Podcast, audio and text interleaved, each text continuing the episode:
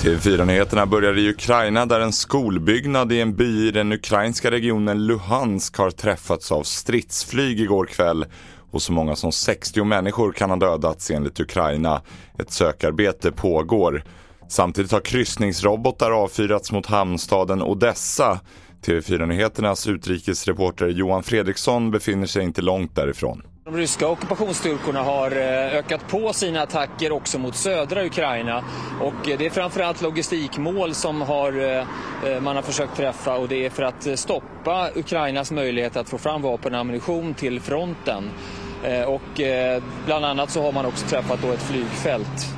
Sverige nu. En man vårdas på sjukhus efter att ha skjutits utomhus i ett bostadsområde på Hammarby i Västerås igår kväll. Polisen har inlett en förundersökning om försök till mord och grovt vapenbrott. Mannen var vid tillfället vaken och talbar, men det exakta skadeläget är inte känt. Ingen person har gripits. Slutligen om att ovanligt många tåg har varit försenade i år.